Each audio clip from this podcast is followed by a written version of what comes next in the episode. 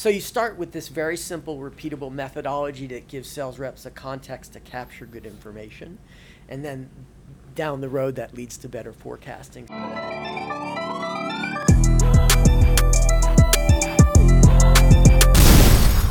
Eric, welcome to the FITTEAM Show. Good to be here. Thanks. Excited to have you on, uh, get to know your story a little bit uh, better, and uh, share that with our audience. Good. Yeah. Thank you for having me. What love to do is start, you know, early on, uh, where you grew up, where you're from, and you know what uh, your early childhood was like. Yeah. So I wasn't born here, but uh, moved here with my parents down in Miami in the early '70s, and they they got divorced pretty quickly. So I, I grew up with a single mother.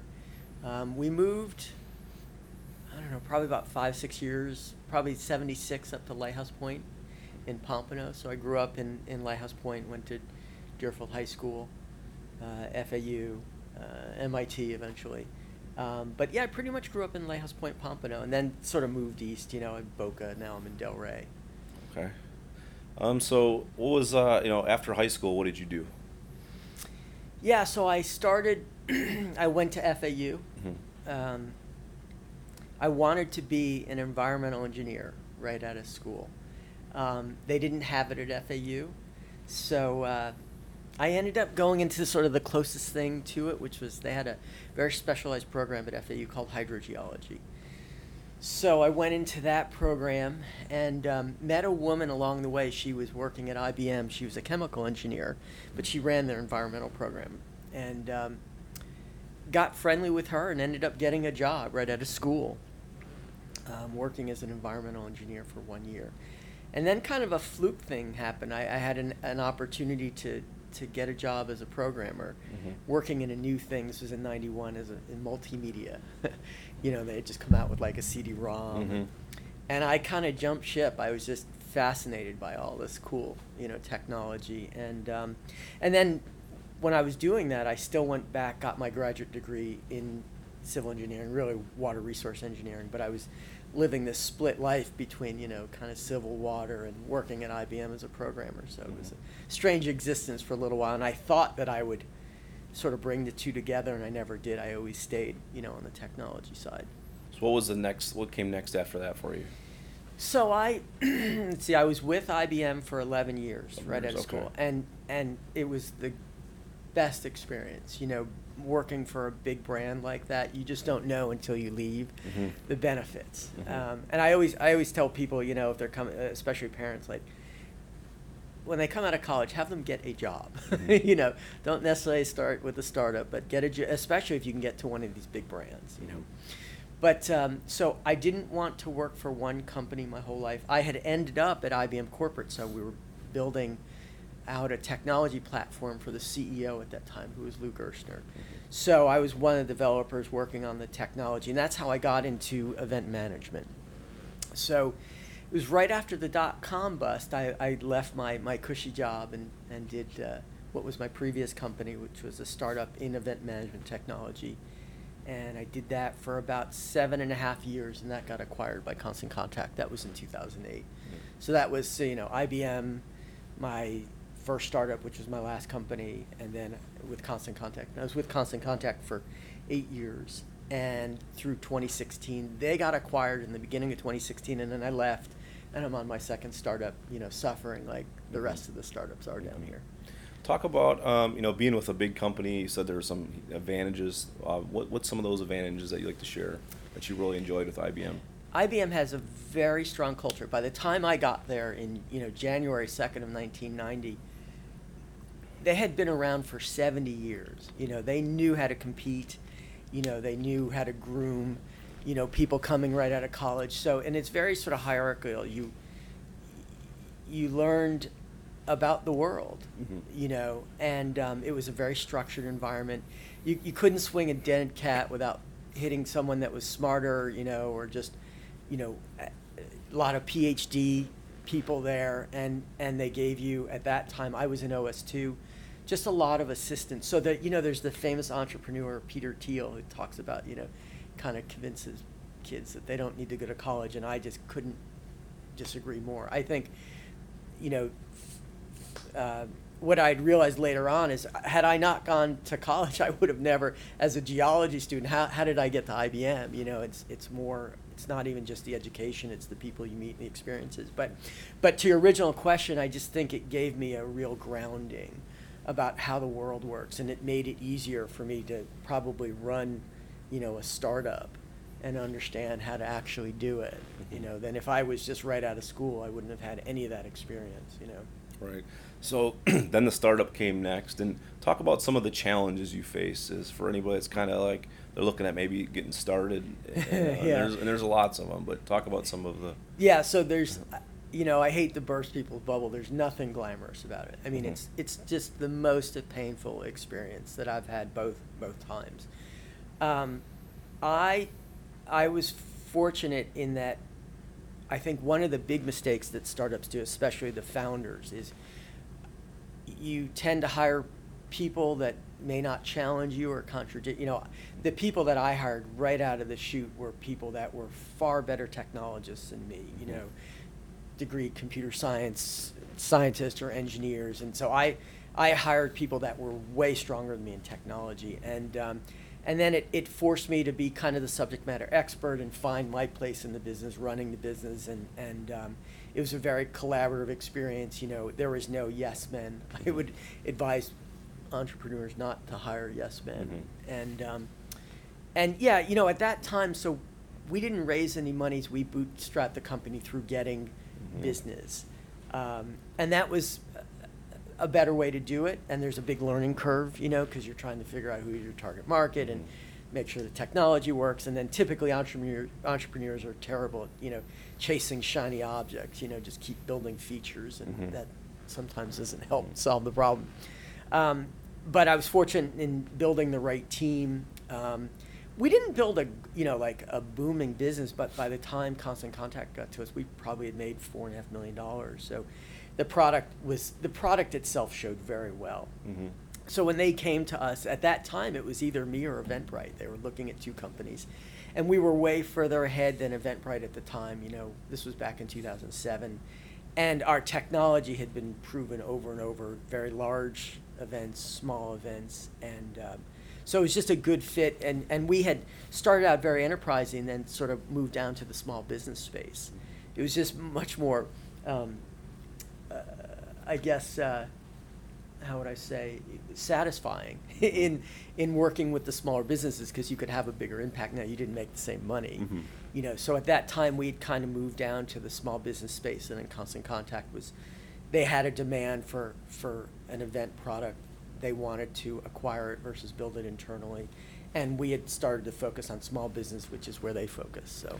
So what was that like? Them contacting you? Were you looking? Were they? Did they come to you first? Were you kind of Both, open? Yeah, Okay. it's yeah. So what had happened is, is we we had some customers that were using them for email marketing, and me for online registration, and so the first product they went public in two, in October 2007 on their email marketing product.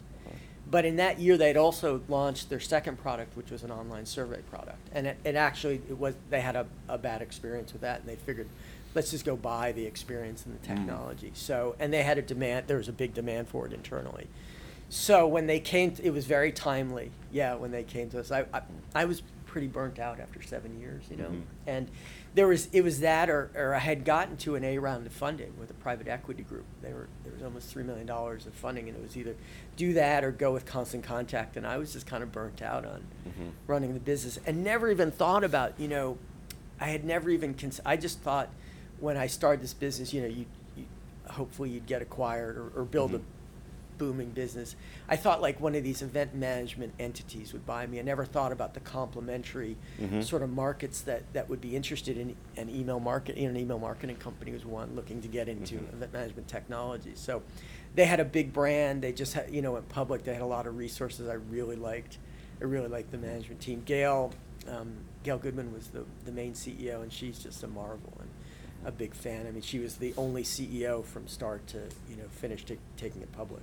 So when they first came to you till to completion, how long was that approximately? Yeah, it was like that it was like birth. like? So it was Yeah. nine months. We Nine we months. laughed about it afterwards because the reason I think it took so long is um, they went public. So they had they had the first contact was like in August of 2007. they went public in, in, in October, and I think that there's a time when like you can't do anything, you Mhm, know. mhm. So um, it happened in May of the next year in 2008, and uh, things. W- one of the things I learned, which is, is is pretty common in acquisitions, is they call it a leaky boat. Like if the ac- ac- acquisition takes too long, you can start to lose people, and I lost one person along Mm. the way. That was painful for me. Mhm. Um, but yeah, it took nine months, and I, I think it had a lot to do with them going public. And this was Mhm. we were the first acquisition, Oh. so this was this was uh, a new experience for them. Mhm. You know, for us coming from you know, and everyone that I had hired, uh, except for the one salesperson, all the technology people were from IBM that I had worked with. So we had come from a big company, and then Mhm. we're working in a very small company, and then going to kind of you know a growing mid-sized company. So I don't, I don't think that was a challenge for us. Love to hear a little bit more about when they first approached you. Were you were you aware of them? Were you excited? Obviously, there had to be some excitement there, and, and Yeah. that initial Yeah. call, and then probably the, the next meeting or whatever it was. I'd like to hear a little bit more about that. It was exciting because. I never, I never really considered that as as a, Mhm. an acquisition source, you know, and um, and as I got to know them, um, I really liked them, you know, and it it made such a good fit. I, I'll tell you from a technology. It's funny you asked this. So. Um, all of the online registration applications, and there's it's a it's an old category, it's an old product category. It's been around for a while, but we would struggle the most with the email part of it because you in a in a in a sense in a small sense you're acting as an email service provider and you have to work with all the internet service providers you know hotmail and Mhm. gmail and yahoo and and we hate that. I mean that was a, a painful part of the business. So as i started to learn my way into the challenges of event management i was like wow i can offload this whole email thing to someone that does it for a living. That was one of the bigger attractions. Besides, Mhm. you know, it was a big company and they were well funded, and I really liked the people. And yeah, there was that technology challenge. I was like, great, give Mhm. this to someone else. So when the acqui- acquisition was complete, talk a little bit about that. So um, yeah, I was kind of numb for a while. You know, I I entrepreneurs, you know, that they say, you know, the term you go for broke, you know, and then you get there and it's a bad day, you know, when you actually. So we had real highs and lows. We had, you know, times when we were fat and happy and times that we weren't. And I think when we went from the enterprise down to the small business, we were bringing less money, which was costing me more money to keep the Mhm. business. So I was thrilled to be there. I, I remember the first day I, I when we showed up and they were announcing it to the company and Mhm. and we walked into the room with the exec team and I, and they just sort of tackled me. I was scared. I was taken back because I didn't even know who all these people were, and, and so you're you're sort of taking it all in, you know. Mhm. And we were a small group. There was you Mhm. know it started out with six, and then one of us dropped, and there was just Mhm. five of us. Um, so yeah, it was pretty exciting, you know, for both sides. You know, us as a small team, and them for their first acquisition. And what's funny after that is their next couple acquisitions were all powerhouse teams, like s- real small tech teams, because you could do a lot, you could make a lot of ground with a small tech team like that. So we we kind of set the the pace for what happened, you know, in the next couple acquisitions. Yeah. So after that was after your um, time with them was done, what came next? Yeah, so I, I, you know, I was involved with my product for five years, and then I was the last three years that I was doing, I was running their market intelligence group, which was great because I got to look at other markets, things, places maybe they should go, and doing a lot of competitive intelligence, and that really led to you know my second startup, which I'm doing now, Deal Coach Pro, which is a sales technology. That was a, you know, insightful experience with small businesses and their struggles. Um, so this sales technology, it started out sort of focusing on small businesses, and it turns out really it's better for medium and larger companies. You know, we've been learning our way into it. But for my second one, I raised monies right out of the start, and um, raising monies in South Florida is tough. It's Mhm. really, really hard. So I raised, you know, almost 600 enough to build the product. It, it almost got us two years. We ran out of money in um, in late 2017. So for the last two years, we've just been going at it really slowly um, and making organic progress, like making the product product better. We had our best year last year, with, meaning that we had one mid-sized company, but with 130 sales reps used it, and they loved it, and it went great. And now there's actually there's two interested parties in, in acquiring it. So that's exciting, but I know how hard it is. Talk a little bit more about your product and what it, what. Yeah, so you know the the strategy was is uh, it's we took a sales methodology and turned it into a, a, a SaaS application. So the problem that we were solving for is you know why is sales forecasting off so much, and every company has this, and we've always had this view that sales reps just don't have a simple, repeatable way to assess an opportunity, right? So sitting in all these CRMs, there's just bad data. It doesn't matter how much technology or AI you throw at it, you know, bad data in is bad data out. So you start with this very simple, repeatable methodology that gives sales reps a context to capture good information. And then down the road, that leads to better forecasting. So we kept it very simple and repeatable, and there's some really fascinating technology built in around predictive analytics, but it's a, a very simple sort of framework to help sales reps, B2B sales reps, Mm-hmm. capture information about the opportunity they're working on. It's not every opportunity, it's the ones that make or break your quarter. In fact, the more complexity, the better the application actually does. What's some goals you have for that company this year? So I think it's it, we've been very hyper focused on the customers, you know, the few customers that are using it to make them happy, Mhm. and but at the same time know that it, it's a common platform. You know, it wasn't customized for any Mhm. particular company, so we we try and keep it generic as much as possible, um, and really putting in the things that actually, you know, and sort of breaking that rule. that I said, you know, we we're cha- we've chased this one shiny shiny object about around predictive analytics and it's the most interesting sort of technology i've ever been involved with a lot of mathematics to make this work and we just implemented it and um, we're very excited about it but we want to see how it does so we're taking a little risk here again in, in implementing something that we see as the future for sales Mhm. technologies and trying to prove that out yeah. I've recently heard that, you know, data is more valuable than oil and gas now. Yeah, it's it is the big commodity. Mhm. Yeah, I think like you know, big data has certainly crossed the chasm, so to speak, in the last probably five years. Right, it's it's a burgeoning industry itself, and then obviously AI. You know, Mhm. so the two in, in combination go hand in hand now. So, love to hear how you got involved with TEDx. Yeah, so it's uh, interesting that the last organizer, she, she did her last event in Boca Raton in 2016, and she had adopted a little girl, and she was moving away from Florida, and she uh, was going to give it up, and Mhm. she knew I had this event background, and she asked me if I wanted to do it, and like.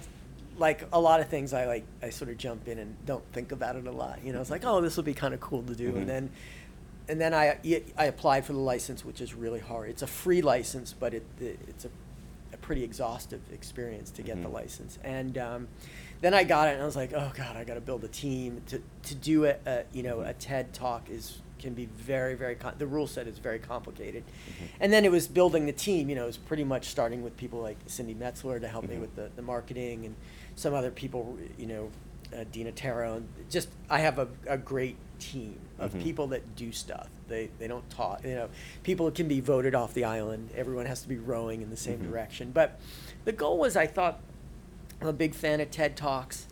Um, you know, creating something unique and and bringing topics that I think would be interesting. You know, to Boca Raton.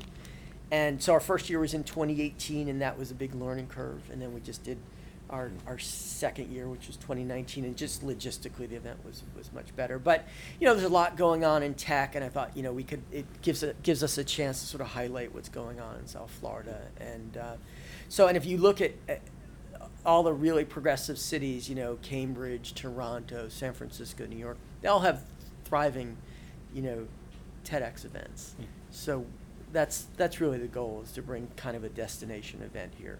How many events have you had in the last couple of years now? So we, we do one big event each year. Okay. Um, they have they have these smaller things called salons, and we did three smaller salons last Mhm. year, but it really distracted us from the main event. So we're just going to go back to doing the one big event um, each year. They typically will have you know 12 to 14 speakers. Um, I'll get a couple from MIT. You know, I, I did my MBA there, so I'm in that network, and so I'll bring some people down. And like one woman was using CubeSats, these very small satellites, to study um, hurricane tracking. So she's sitting at MIT, and, and actually her talk was one of the most popular talks last year. So, you know, I'll find stuff there that's really that really resonates with people here, and then and then the other half of the speakers will, will be local. Yeah, but we'll do one big event each year. If Yeah. someone wants more information on that, where would they go for that? yeah, go to tedxbocaraton.com, and everything's on the website there. Yeah. Okay, great. Yeah. What else would you like to share that you haven't shared with our audience? Wow. Uh, uh, that's a good question. I know it's it's kind of fun talking to you. You know, I, I hope people will certainly go out to TEDx Boca Raton because we are trying Mhm. to grow that as an event each year, and and they're fun events. You know, and this next year. Um, we plan to do it. It'll be at the end of next year. It, last year's we done it at FAU. We may do it at Mizner potentially this next year. So definitely check out TEDxBocaRaton.com. Awesome. Yeah. Thanks for ha- thanks for joining us today, Eric. Yeah, thank you.